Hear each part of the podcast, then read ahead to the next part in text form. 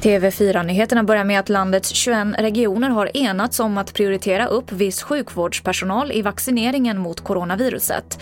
Detta enligt SVT.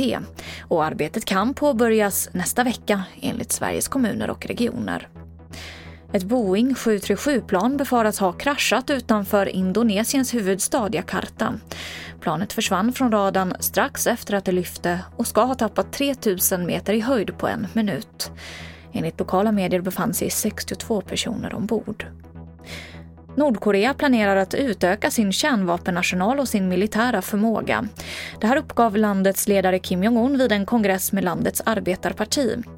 Det ska finnas långtgående planer på en ubåt med kärnvapenkapacitet enligt Kim, som också sa att USA fortsatt är landets största fiende oavsett vem som är amerikansk president. Och det var inte någon lavinartad ökning av antalet skilsmässor under förra året.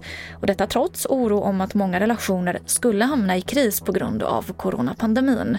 Under året så fick domstolarna in totalt 31 651 ansökningar om äktenskapsskillnad och det är bara 26 fler än 2019.